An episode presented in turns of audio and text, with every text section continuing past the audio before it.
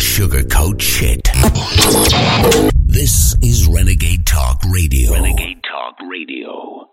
Fellas, didn't get what you were hoping for from Santa Claus this year?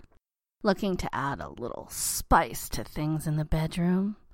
Been fantasizing about an adventurous new adult toy or movie?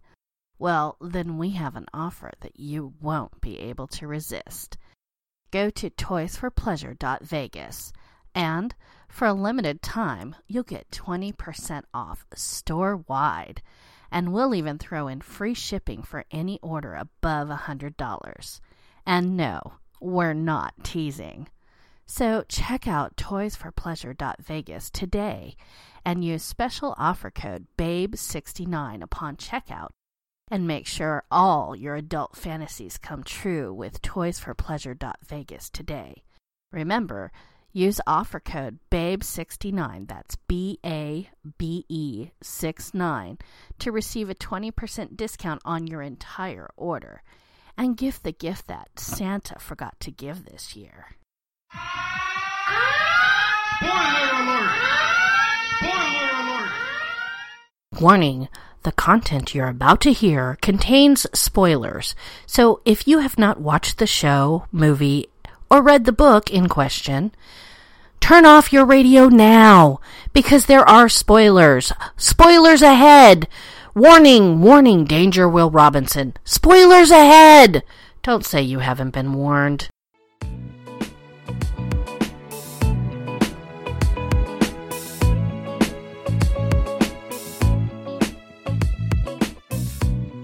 Hello! Welcome back, Renegade Nation.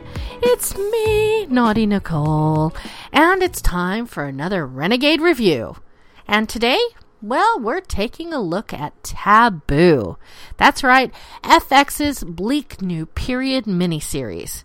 Now, I'm the first one to say that I love me some Tom Hardy. Seriously, the guy could read the phone book and make it fucking intense. I love him. I don't care what you think. I love him. And I love me some British drama. Seriously, dry old Downton Abbey, sign me the fuck up. I love it. So, when I heard that FX was taking two of my favorite things and making it into a showcase for Tom Hardy's unapologetic weirdness, I jumped with glee. Seriously.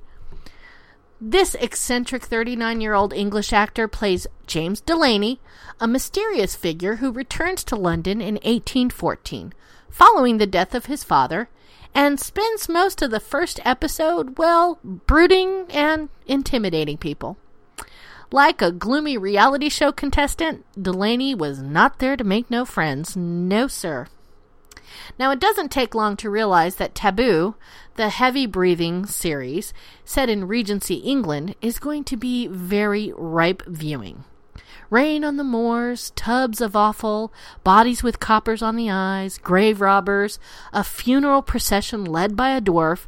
We're talking the whole dark gothic playbook. Seriously, they didn't leave none of that shit out.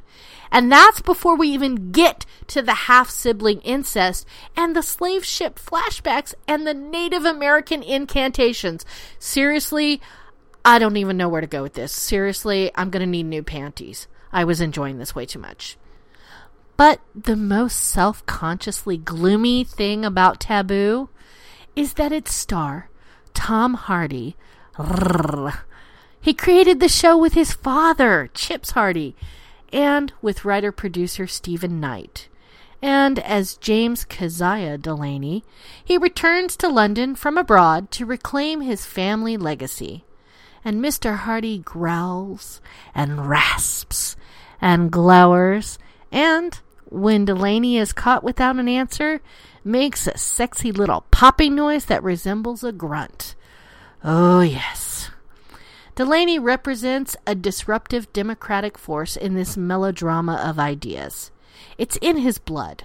He's the son of a British merchant and an American Indian mother, and it's in the surly, barbaric manner he displays after sojourns in Africa and America, where he's assumed to have gone native. It's also right there in the plot. England and America are fighting the War of 1812, and Delaney has just inherited the title to a piece of land in Canada that's coveted by both sides. And he appears more than willing to play them off each other. Loyalty to the crown be damned. This aspect of the story is loosely based on real history, and the Nootka Sound that Delaney owns is a real place on Vancouver Island. It could be the basis for an absorbing story, but the best parts of Taboo comes in the first 3 episodes and take place in the boardroom of the East India Company. There, the wonderful Jonathan Pryce, as the company chairman, presides in highly entertaining fashion over the gargoylish protectors of multinational privilege who want to get their hands on Nootka Sound, preferably over Delaney's dead body. In addition to Mr. Pryce, a number of familiar British character actors acquit themselves well, including David Hayman as Delaney's factotum, and Nicholas Woodeson as a slippery lawyer. But the focus on grim portentousness and rank atmosphere keeps bogging down the story, which needed more attention to achieve the balance that it seeks among gothic bodice ripper Heart of Darkness, social tract, and corporate thriller. Now, Tom Hardy makes a particular sound that I have to say I just love.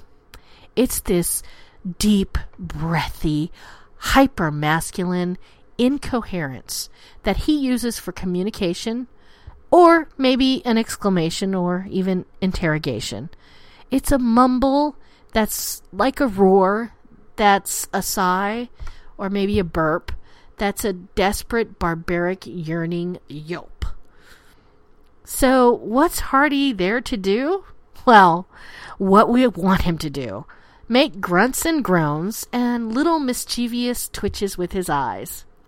So, while this eight episode costume drama can be dreary, slow, and somewhat gruesome, Hardy's performance is a thing of true beauty to behold.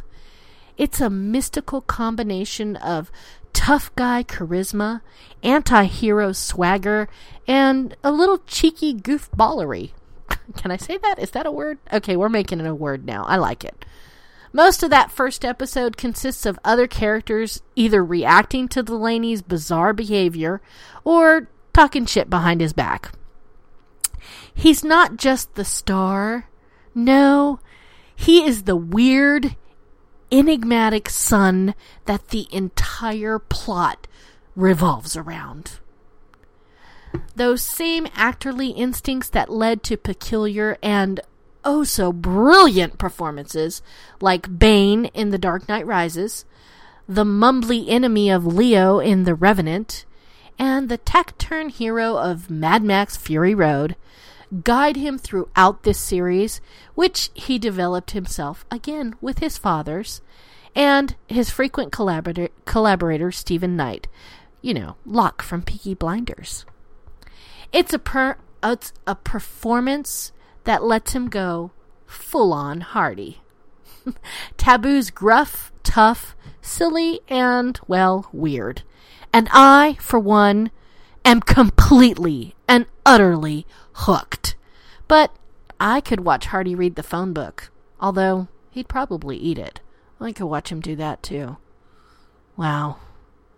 Only if he makes that little grunting sound, okay? That's enough of that. All right, Renegade Nation, catch us next time. And if you'd like this review, or if you have a comment, then send us a like or post that comment. Because guess what? I can't read your fucking mind.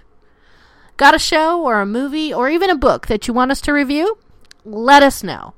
I'm not saying that we're going to do it, but let us know. We'll make fun of you and maybe mock you and you never know. One of these days i might decide to actually you know read the book or watch the movie or you know watch the show. Who knows? And i might just mock you in the episode and thank you for the suggestion. All right see you next time on renegade reviews here on renegade talk radio. Peace out